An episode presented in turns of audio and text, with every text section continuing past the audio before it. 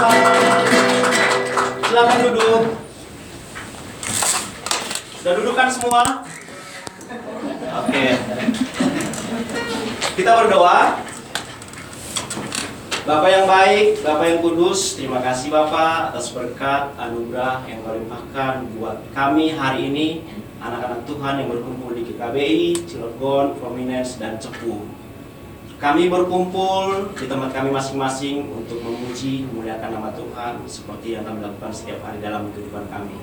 Karena itu sangat berarti buat kami untuk rema dalam kehidupan kami sehari-hari Yesus. Bapak yang baik, apa yang kami lakukan hari ini itu karena kuasa Tuhan dalam hidup kami. Kami bisa menikmati hari ini karena ada Tuhan dalam kami.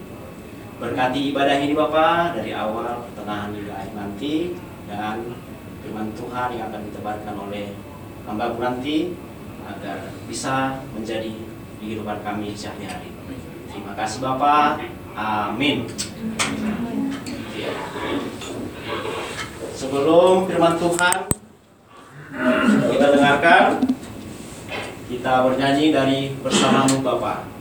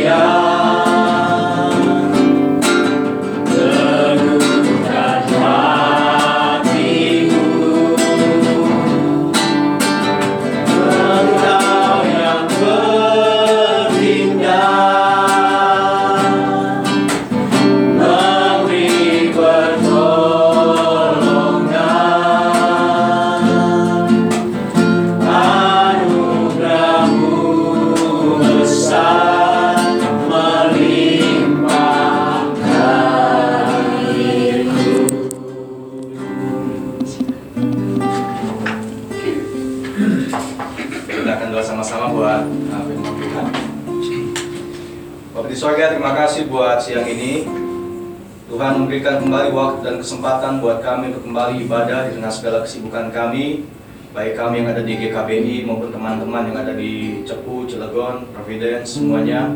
Kami mengucap syukur buat siang ini Tuhan.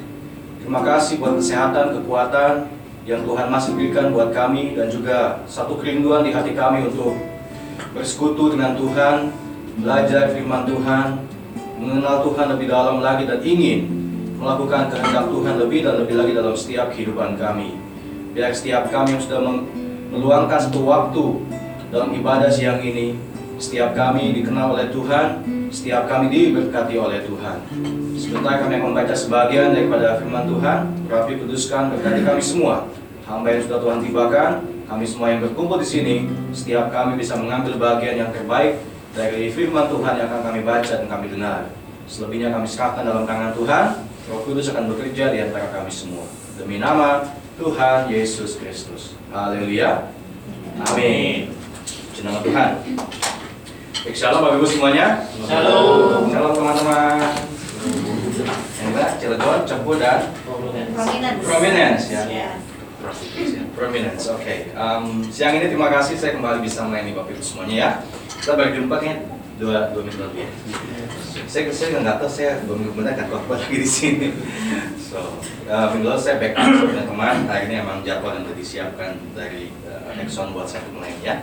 Um, nah, saya punya PowerPoint kebetulan ya diminta, jadi saya kasih nama saya Andi Stefan yang belum kenal. Itu istri saya namanya Yesus Adita. Saya melayani sebuah gereja namanya uh, Living Room Community Church di Gading Serpong.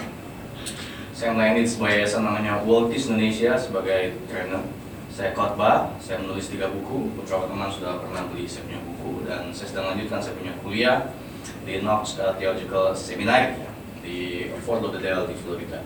Cuma saya punya studi saya pending karena next slide. Karena saya punya baby Oke. ini baby saya yang saya tunggu-tunggu 10 tahun ini ya. Ini baru pertama kali lahir kemudian kita foto ya masih ekspresinya cuma begini doang ya. Tetapi kemudian tambah besar, makin banyak ekspresi ya. Oke, namanya Shannon. Shannon My Queen. Next. Nah ini nih baru lahir nih ya. Shannon My Queen ya. Oke, next. Ini udah setahun ya, lebih kurang ya. Jadi namanya Shannon My Queen, lahirnya 9 Mei 2018, jadi baru ulang tahun bulan lalu ya. Tunggunya 10 tahun, udah setahun lebih lagi, cepet banget waktu ya. So, kemarin sempat sakit, demam, pilek, batuk, radang ya, karena mungkin giginya mulai tumbuh, tangan mulai masuk-masuk, apa aja masuk, jadi kena bakteri ya. Tapi udah mulai sehat, puji Tuhan. Yang saya senang dia walaupun sakit tapi aktif dia. Kok gitu anak setahun tadi? ini nggak kelihatan sakit gitu, lompat sana lompat sini, hobinya naik tangga lantai dua. jadi ya udah ya, Em, nggak ada pembantu jadi eh, lumayan repot ya. Biasa ada mbak kecil yang jagain dia, jadi pembantu pulang kampung, jadi saya jaga, istri jaga, kita ngepel cuci baju, semua juga kan gitu ya. lumayan ya. So enjoy aja pokoknya. Jadi lebaran nggak ke mana-mana, makanya kita bisa jumpa dua minggu ya, puji Tuhan ya. Ah, THR safe ya. Oke, itu sedikit eh, informasi ya. Next. Oke, hari ini saya mau share mengenai give thanks. Give thanks. Katakan dua tiga. Give thanks. Oke, nah uh, mengucap syukur ini tema dikasih juga buat saya tempo hari. Jadi kebetulan saya juga siapkan materi ini. Jadi saya akan share buat kita sekalian, buat teman-teman juga semua mengenai give thanks atau mengenai mengucap syukur. Saya mulai dengan ini, next. Oke, pertanyaan ya. Seringkali orang bertanya, kenapa begini, kenapa begitu ya? Hidup ini penuh dengan tanda tanya, betul apa enggak? Boleh klik sekali lagi ya. Em, banyak hal kita tanya. Kita tanya, misalnya masalah dalam keluarga kita tanya, masalah dalam pekerjaan kita tanya. Kenapa begini, kenapa begitu? Banyak banget pertanyaan. Contohnya deh, kasus yang saya alami. Beberapa jemaat datang ya, anak muda komplain. Dia tanya sama saya, Kok Andi, kenapa sih papa mamaku cekcok mulu? Beberapa bulan terakhir, tiga bulan terakhir, kalau papa pulang ketemu mama itu kayak anjing ketemu kucing katanya. Ribut mulu, ribut mulu. Kita anak-anak udah kasih tahu, papa mama ini pelayanan. Alkitab ngomong kan, Alkitab bilang kalau sampai ribut, jangan sampai matahari terbenam. Ini matahari udah terbenam, terbit lagi, terbenam, terbit lagi. Masih dia cekcok kayak anjing sama kucing katanya. Sebenarnya apa sih kok Andi kehendak Tuhan buat papa dan mamaku? Dia tanya, apa sih kehendak Tuhan buat papa dan mamaku?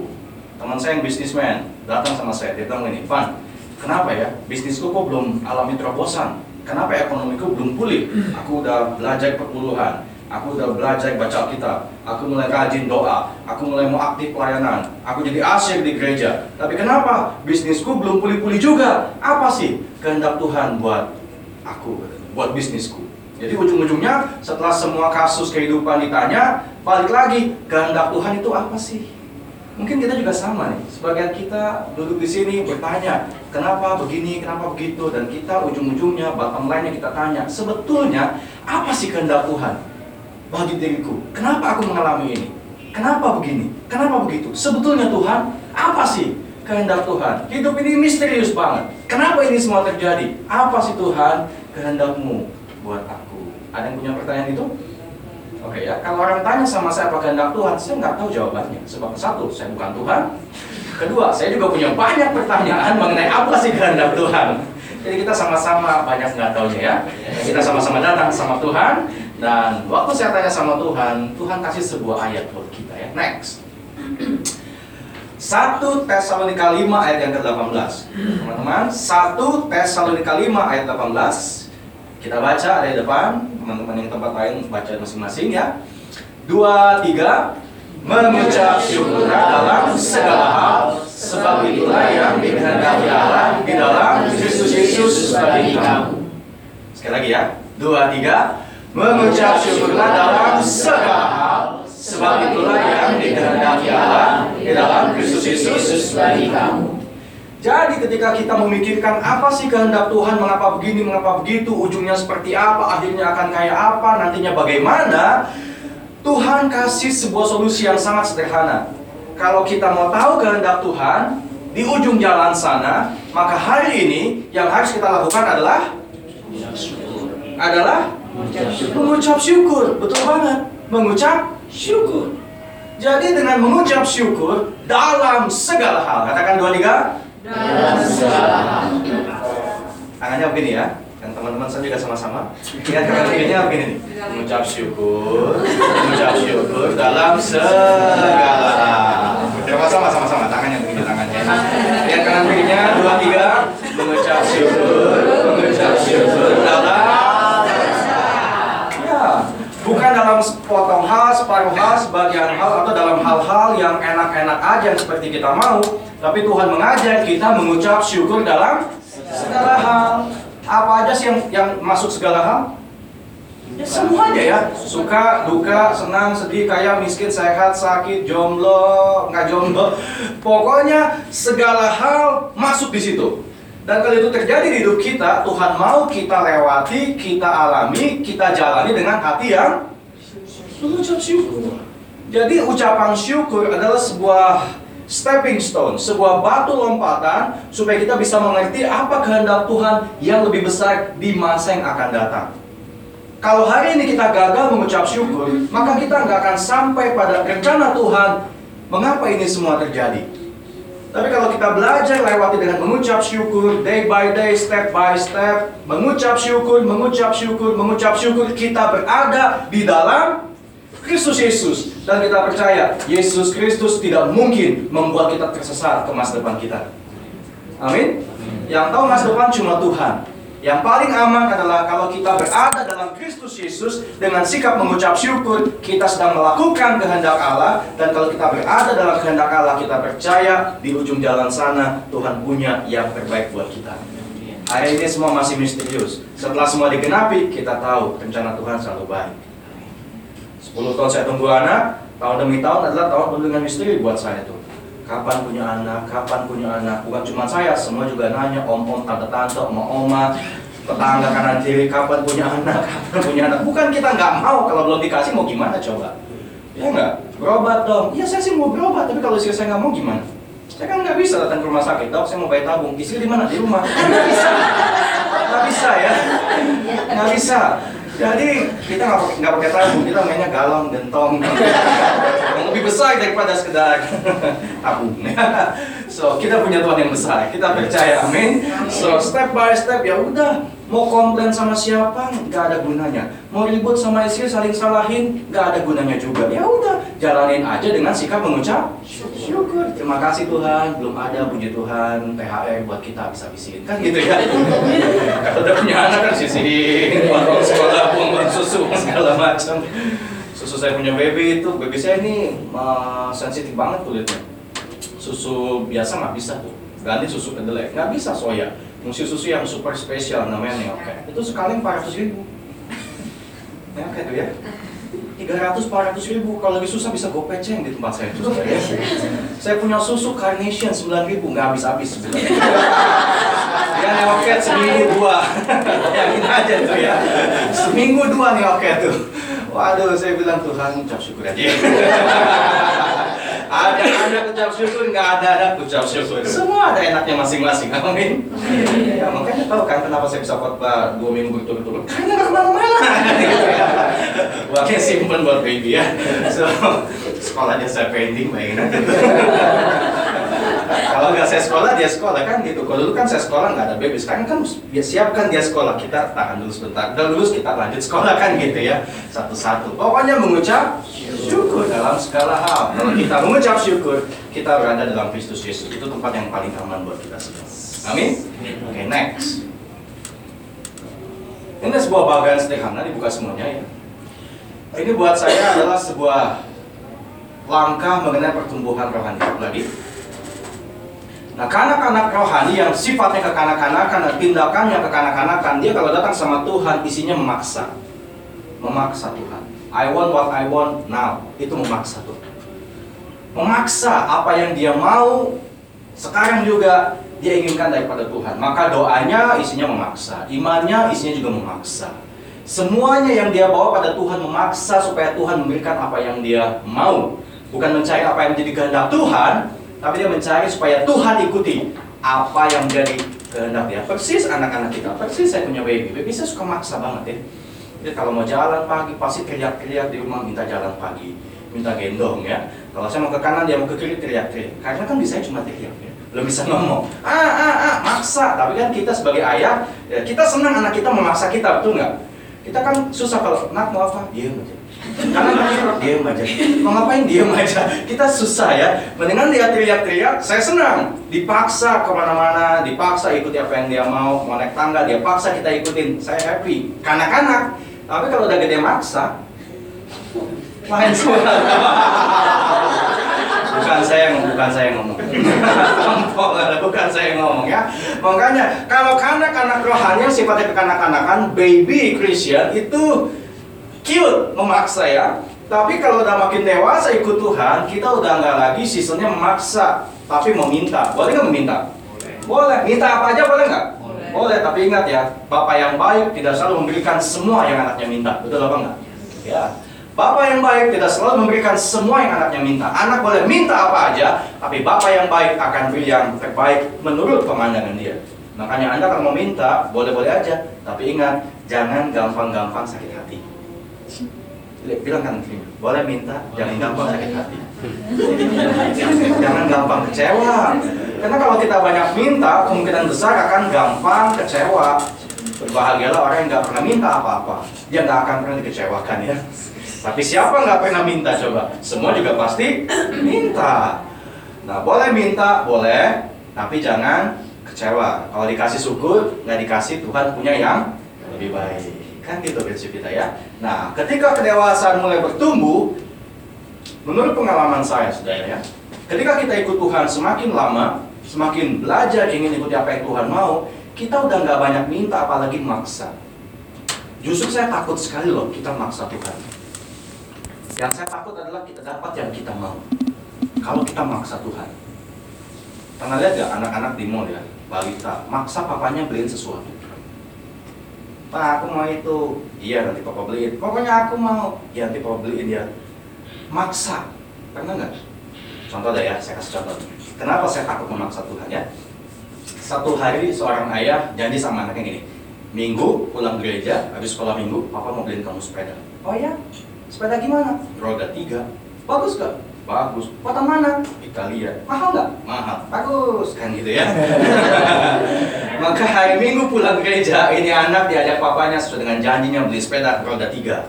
Lalu sampai di mall, papanya ngomong, toko sepeda di mall tiga, ada mall satu, mall dua, mall tiga. Di mall tiga, kita jalan ke sana ya. Oke papa, ikut papa ya. Siap papa, 86, jalan namanya ya. Waktu mereka jalan, di tengah jalan anak itu stop. Anak cowok ceritanya. Dia stop, papanya tarik tangannya. Ayo nak, ke toko sepeda. Papa lihat papa. Apa itu? Lobot-lobotan, katanya gitu ya. Berapa harganya? 50 ribu pak. Sepeda papa 2 juta. Ambil dulu sepeda papa. Tapi aku mau pak. Iya ambil sepeda dulu nanti pulang ambil robot-robotan tapi aku mau. Siapa papa tahu kamu mau? Aku mau sekarang juga. Sabar aku mau. Nah, pernah nggak ada anak begitu tuh di mall ya. Gelutak gelutuk gelutak gelutuk. Gimana perasaan papa malu kan orang di mall ngeliat ya papa jahat banget. Lima puluh ribu aja nggak mau dibeli minta ampun. Padahal papanya siapin 2 juta loh. Buat beli sepeda. Ini anak maksa banget. Papanya malu gitu ya merah mukanya orang ngeliatin. Akhirnya udah bangun bangun bangun. Jangan gelutak gelutuk gitu. Bangun bangun bangun. Kalau gelutak gelutuk ya jangan ya jungkir balik gitu loh. Bangun bangun bangun. Bikin papa malu. Ambil ambil ambil. Maka dia ambil lah robot-robotan. Puas kamu? Puas papa. Senang kamu senang papa. Ayo pulang. Siap papa. Dia pulang sudah. Dapat yang dia mau? Hilang yang papanya siapkan buat dia. Sebetulnya gitu ambil dulu sepedanya. Karena papanya tahu sepeda itu depannya ada basketnya tuh. Ada keranjangnya. Ntar pas pulang ambil jangan cuma satu tiga atau empat robot-robotan. Sesuai dengan keranjangnya itu loh. Kalau ambil sekarang kan susah bawanya. Tapi kalau anak maksa dia bisa dapat yang dia mau. Hilang yang bapaknya punya makanya semakin dewasa dalam Tuhan ya nggak usah maksa papa kita tahu yang baik buat kita amin papa kita tahu makanya orang yang beriman ya nggak banyak minta dia percaya sebelum kita doa, Bapak udah siapkan. Gini deh, baby saya nih, dia sebelum lahir ya, nggak pernah minta apa-apa. Ya gimana mau minta dong? nggak pernah minta apa-apa. Tapi kan papanya siapin semuanya. Siapin tempat tidurnya, bajunya, susunya, pampersnya, apa-apanya kita siapin semuanya. Dia nggak minta apa-apa, papa yang baik siapkan semua kebutuhan dia. Betul apa enggak? Anak nggak minta apa-apa, papa tahu kebutuhan dia. Kalau papa dunia aja, Alkitab katakan papa yang jahat aja tahu yang tahu kasih yang baik buat anak-anaknya, apalagi bapak di sorga. Dia tahu yang terbaik buat kita. Dan ini membutuhkan iman. Makanya kalau kita beriman, kita percaya sorga sudah menyiapkan semua yang kita butuhkan. Gak usah khawatir, gak usah takut, gak usah maksa-maksa, gak usah banyak minta. Ucap syukur aja. Next, yang ke atas ini ya, paling atas nih, itu mengucap syukur. Bedanya begini, saudara. Saya kasih sebuah ilustrasi ya. Um, ada apa ya?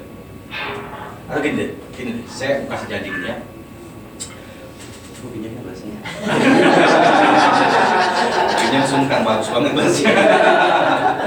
Ini gelas kelihatan nggak? Kelihatan ya? Ini kalau saya kasih ke ibu kelihatan saya ini gelas bagus ya, saya isi air putih, kemudian saya kasih ini air buat ibu gitu ya. Maka ibu akan bilang tentu terima kasih kan ya. Kemudian misalnya saya bilang, ibu nanti setelah khotbah saya akan traktir ibu minum kopi di bawah. Pasti kita diajar kalau ada orang tawar sesuatu tetap kita bilang terima kasih. Gelas dikasih bilang terima kasih. Diajak minum kopi bilangnya terima kasih. Bedanya apa? Gelas kelihatan, kopi belum kelihatan. Tapi kenapa yang kopi bisa bilang terima kasih? Nah, karena orang yang bersyukur itu ya, dia bukan cuma percaya, tapi sudah terima dalam hatinya. kopi itu baru janji, tapi dia sudah terima di hati, maka bilang thank you ya, udah diajakin. Dia udah dapatkan kopinya, maka dia ucap terima kasih. Nggak dikit-dikit, udah dong banyak, nah janji kopi, mana kopinya? Nggak gitu kan, nggak nuntut-nuntut gitu loh. Tapi udah bilang sekali terima kasih, udah didapatkan. Tinggal di WA, Pak katanya mau ajak minum kopi, thank you ya. Kan kata thank you membuat saya nggak enak, betul nggak? Oh iya, dia janji, dia udah thank you sama kita. Maka kita kirim cepat-cepat kopi itu kan. Makanya kalau kita bilang Tuhan terima kasih ya buat berkat Tuhan Belum sampai kita udah bilang terima kasih Itu bikin Tuhan tanda kutip ya Ini anak belum dapat aja udah bilang terima kasih Cut, cut, cut, percepat jalannya Kan gitu sebenarnya Betul nggak? Daripada aku mau, aku mau, aku mau Tahan, tahan sebentar Ini masih adat nih jelek kan gitu kan Jadi mari kita anak Tuhan ya Jadi dewasa Daripada memaksa atau banyak minta Mendingan banyak beriman sambil Mengucap syukur dengan mengucap syukur kita percaya semua yang kita butuhkan sudah Tuhan siapkan. Dengan iman kita terima, makanya karena dengan iman kita terima, respon kita terima kasih Tuhan. Buat kesembuhan, buat kesehatan, buat rezeki, buat pemulihan, buat berkat, buat semuanya. Thank you Lord. Amin. Oke ya, next. Contoh lain di Alkitab. Tanah perjanjian yang limpah susu dan madunya. Begini. Bangsa Israel diperbudak di Mesir 430 tahun. Waktu mereka diperbudak di Mesir, tanah perjanjian sudah ada atau belum? Sudah ada. Cuma mereka nggak tahu aja, karena 430 tahun anak cucu cicit lahirnya di tanah perbudakan. Mereka nggak tahu ada ada yang namanya tanah perjanjian. Kita tuh kayak begitu. Kita ini di dunia seperti tanah perbudakan, tapi Tuhan punya janji yang terbaik buat kita. Ini mesti dilihat dengan iman. Karena kaki kita berjejak di tanah penuh masalah, namun iman kita ada di tanah penuh berkat. Maka yang terjadi Tuhan akan bawa kita berpindah dari tanah Mesir kepada tanah perjanjian. Ada Musa memimpin mereka. Namun prosesnya tentu saja melewati padang belantara. Segala sesuatu selalu ada proses masing-masing. Saya mau tanya nih, kenapa bangsa Israel berputar-putar di padang belantara selama 40 tahun? Tegar tengkuk, apalagi? Enggak mengucap syukur, tapi banyak mengeluh. Kalau kata Alkitab dosa mereka adalah nanti anda cek deh ya dari pakai Waze tuh dari Mesir ke Kairo ke Yerusalem jalan kaki itu hanya beberapa hari saja saudara. Sebenarnya nggak sampai 40 tahun. Jalan santai tiga minggu sampai. Tapi karena mereka bersungut-sungut, akhirnya berputar-putar pada masalah yang sama, selesai di situ, nggak sampai ke tanah perjanjian. Makanya dalam kehidupan kita hari ini, kalau kita mau tahu apa kehendak Tuhan di balik ini semua, jalani jangan dengan sumut-sumut, tapi dengan ucap. Sumut-sumut membuat kita berputar-putar pada masalah yang sama berulang-ulang kali tanpa ada sebuah solusi. Jangan bersumut-sumut, tapi mengucap syukur. Orang bersyukur tidak akan bersumut-sumut. Orang bersumut-sumut nggak bisa mengucap syukur. Amin. Kita mau prosesnya cepat, kita nggak mau stuck di padang belantara karena kita tahu di end-nya final destination adalah tanah perjanjian yang limpah dengan susu dan madunya. Setiap kita punya tanah perjanjian kita masing-masing. Amin. Bilang kan, saya punya loh. Kamu juga punya loh. Ayo move on bilang. Jangan bersumut-sumut mulu, move on. Amin. Kita move on ya. Next.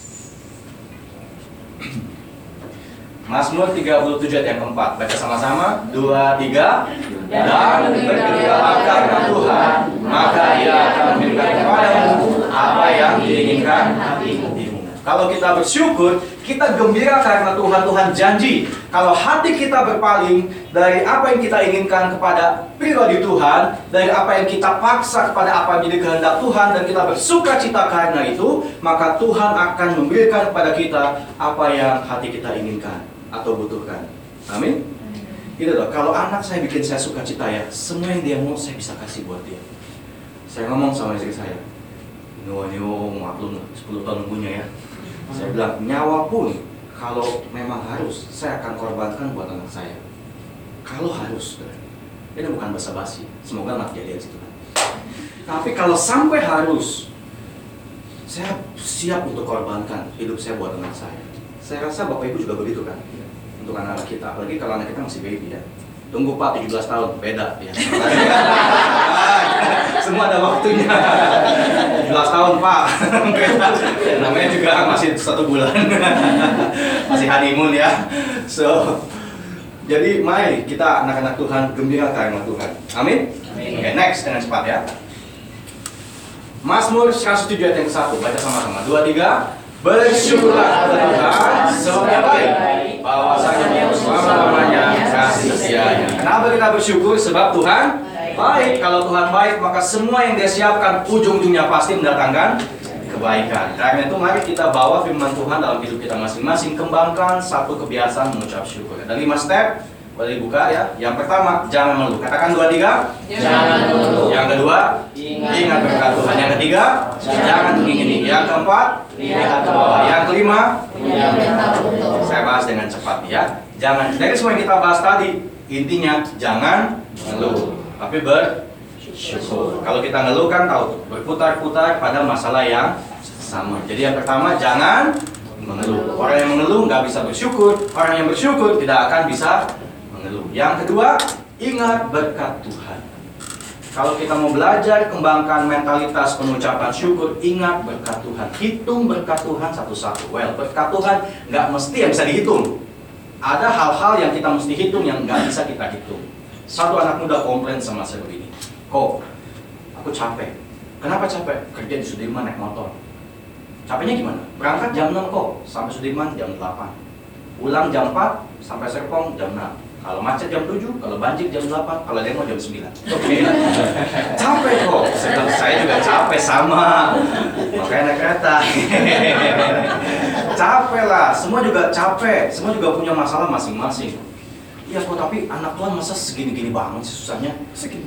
Well, semua juga sama. Puji Tuhan kamu punya kerjaan. Gajimu berapa? 5 juta. Lumayan, saya bilang. Tapi kok masa cuma 5 juta berkat Tuhan? Makanya jangan hitung yang bisa dihitung. Yang lain hitung. Gimana hitung yang lain? Ini pergi selamat nggak? Selamat kok. Pulang selamat nggak? Selamat kok. Motor nggak hilang? Nggak hilang kok. 10 juta aman. Kaki nggak ketabrak? Enggak kok. Nggak patah? Enggak. Nggak nggak operasi? Enggak. 40 juta aman. Pergi selamat, pulang selamat. Motor 10 juta. Kaki nggak operasi 40 juta. 50 juta. Kali 20 hari 1 miliar. Tapi kan nggak kelihatan kok. Emang lu mau kelihatan? Nggak juga. Keselamatan jadi keselamatan. Jangan dicairin jadi duit. Amin. Walaupun kita punya asuransi, nggak usah kita klaim. Itu nggak? Yes, yes. Itu adalah berkat yang nggak bisa kita hitung. Biarkan itu semua terjadi. Amin. Kalau kita cuma ngitung yang bisa kelihatan, kita bisa kecewa. Karena yang kelihatan punya sayap, kata Alkitab. Tapi mari kita lihat yang nggak kelihatan. Persekutuan kayak begini, ini nilainya luar biasa. Banyak orang nggak punya privilege kayak begini loh. Saya banyak jalan ke persekutuan kantor-kantor. Ini buat saya eksklusif banget. Ruangan khusus, ada AC-nya, pemandangannya luar biasa. buat saya kalau jadi nggak konsen. luar biasa banyak orang cuma, aduh tempat ala kadarnya tuh banyak loh. Yang nggak ada AC-nya, banyak. Dan saya nggak pilih-pilih khotbah di mana sama aja. Tapi saya lihat ini luar biasa banget. Makanya seminggu sampai dua, sampai dua. Nah, ya. So ingat berkat Tuhan, amin. Keluarga kita, pasangan kita, tempat kerja kita, lingkungan kita, komunitas kita, ini adalah harta yang nggak bisa dinilai dengan uang. Ini value-nya lebih daripada uh, uang, amin. Oke, yang ketiga jangan mengingini. Nah ini penting nih, jangan mengingini. Cukupkan diri dengan apa yang ada, karena kekayaan yang terbesar adalah rasa cukup. Be grateful. Ini kalimat luar biasa. Be grateful for the thing that you don't have, that you don't want. Wah itu dahsyat buat saya saudara. Mengucap syukur untuk hal yang kita nggak punya dan kita nggak pengen juga. Be grateful for the thing that you don't have, that you don't want. Karena rasa tidak mau itu ya, itu kekayaan yang luar biasa. Semakin kita banyak mau, semakin kita gampang iri hati. Semakin kita iri hati, maka kita nggak bisa mengucap syukur. Saya ini orangnya simple, saya tahu betul hidup saya saudara. Karena emang dari dulu susah ya. Jadi kita tahu apa artinya hidup susah, waktu diberkati ya sudah. Betul nggak? Kan gaya hidup kita ya mestinya sih stabil mestinya. Stabil-stabil aja ya. Anda gaji sejuta, bisa nabung 100 ribu, puji Tuhan. Kalau gaji 2 juta, nabungnya berapa? Satu juta seratus bukan dua ratus ribu. Jangan salah. Gaji sejuta, ongkos 900, nabungnya cepet. Gaji 2 juta jangan jadi 1,8 gaya hidup kita, tetap 900 tabungan makin banyak. Amin. Jadi mari kita belajar mencukupkan dengan apa yang ada. Gaji 10 juta, nabungnya 9 juta 100, amin.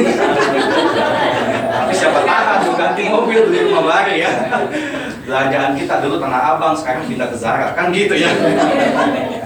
Mari belajar jangan mengingini, tapi cukupkan dengan apa yang ada. Orang itu kalau mengingini ya, hidup orang itu cuma enak dilihat, percaya deh. Kalau dicicip ya, ada pahitnya masing-masing. Ada anak muda lagi, karena saya banyak gereja anak muda, jadi anak muda suka komplain ya. Kan dia suka lihat IG orang, lihat foto orang, lihat rumah orang, gampang banget kepengen. Yang paling susah adalah aku benci orang tua tuh. Aku pengen mamanya mama dia, papanya papa dia. Kan nggak mungkin. mama mama dia, papa papa dia gimana? Coba itu udah absurd gitu. susah banget kan. Jadi kadang-kadang anak muda suka begitu ya. Satu saat ada orang komplain gini, kok enak banget jadi dia ya. Kenapa enak? Rumahnya gede. Saya tahu rumah itu gede, saudara. Kamu mau tinggal di situ? Oh, mau banget kok. Gajimu berapa? 4 juta. Kamu tahu nggak? Listrik dia berapa? Nggak tahu kok. Listrik dia sebulan 12 juta. Apa artinya kok? Artinya kalau kamu tinggal di situ, listrikmu cuma 10 hari. kamu nggak pikir. 20 hari gelap, belum makan, belum minum, belum pakai. Jangan cuma yang enaknya, enaknya itu ya kalau tinggal di situ dengan biaya kos-kosan itu paling enak. Tapi kan nggak bisa. Dua minggu saya udah bilang kan, nyaman ada harganya. Tapi kan berbahagia dengan porsi kenyamanan kita masing-masing. Masih bisa ngekos ya puji Tuhan. Dengan 4 juta bisa ngekos sejuta puji Tuhan. Nggak usah iri hati atau kepingin hidupnya orang lain. Belajar lihat ke bawah yang keempat. Jangan lihat ke atas mulu. Anda kalau mau jalan jangan lihat ke atas. Sekali-kali lihat ke atas boleh. kalau jalan jangan lihat ke atas nanti kalau nggak tersesat, sandung jatuh. Masih untung nggak ketabrak, betul nggak? Jadi kalau jalan lihat ke bawah atau lihat ke depan. Itu namanya orang jalan yang bersahaja. Kalau lihat ke atas terus nggak ada ujungnya. Lihatlah ke bawah. Kita bisa ucap syukur. Makanya kenapa suka naik kereta itu saya lihat ke bawah. Di kereta mau kita mau apa sih? Mau kayak siapa? Mau iri hati sama siapa? Mau iri hati sama dia dari kampung. Gimana sih? Oh, iri hati sudah cantik beda warna.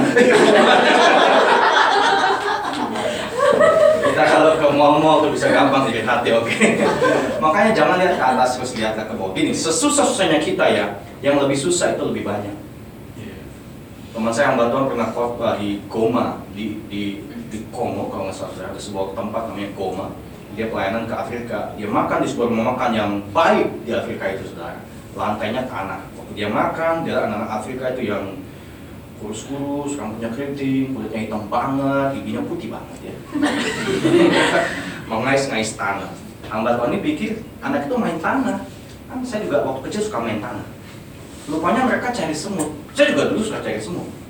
Saya adu, adu semut. Yang jadi saya adu semut. dulu kan belum ada iPhone atau Samsung, jadi mainnya semut, adu-adu semut. Lalu kais-kais tanah, ambil semut paling besar, kita adu sama semut teman kita, capit-capitan gitu kan ya.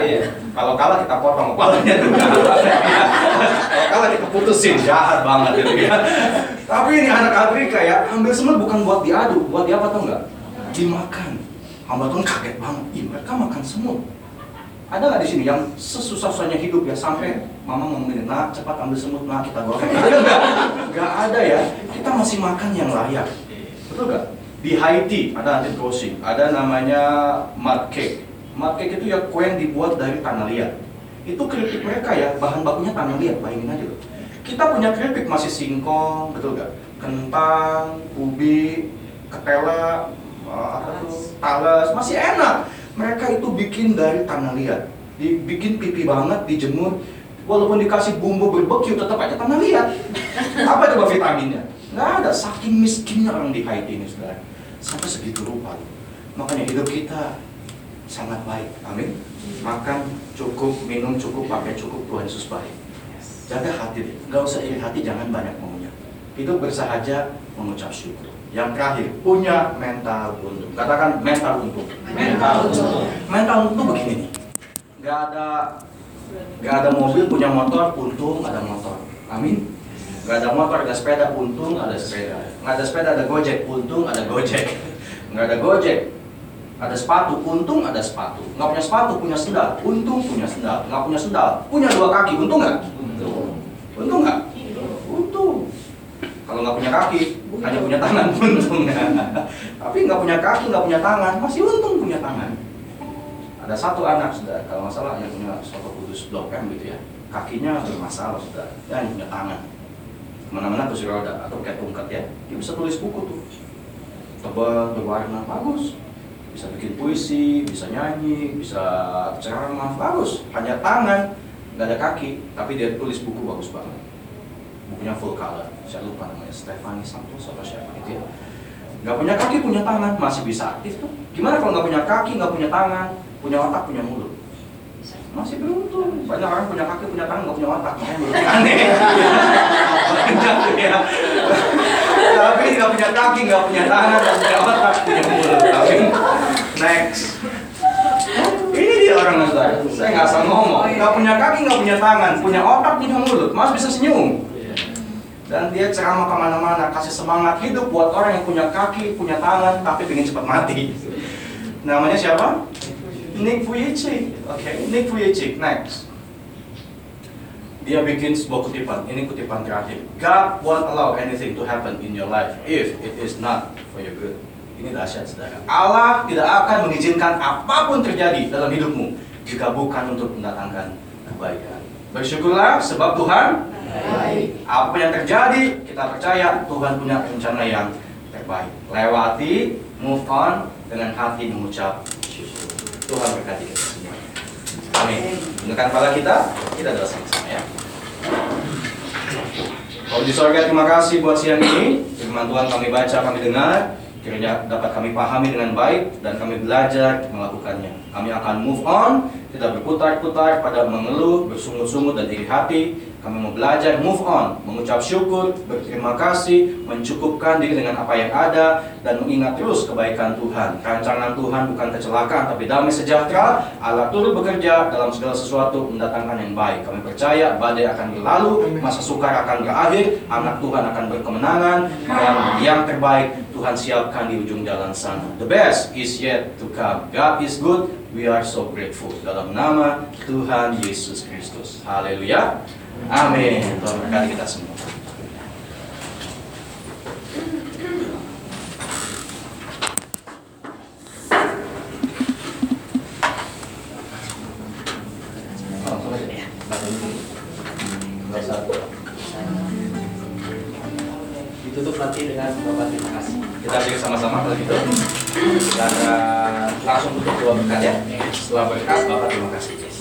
Kita angkat kedua tangan kita, Bapak Ibu sekalian. Angkat hati kita kepada Tuhan. Kita pandang wajah Tuhan dengan iman. Kita mau terima setiap berkat dan janji Tuhan yang terbaik buat kita semua. Kiranya segala berkat, kuasa dan mujizat dari Allah Bapa, kasih, penebusan dan pengampunan dari Allah Anak, penghiburan persekutuan dan pertolongan dari Allah Roh Kudus menyertai kita semua dalam kehidupan pribadi, keluarga, bisnis, kerjaan, pelayanan, studi, perjodohan, kesehatan, keuangan, anak cucu mantu, cita-cita dan masa depan, hari ini sampai selama-lamanya, Immanuel, Allah yang baik menyertai kita semua. Hanya di dalam nama Tuhan Yesus Kristus. Haleluya. Ibadah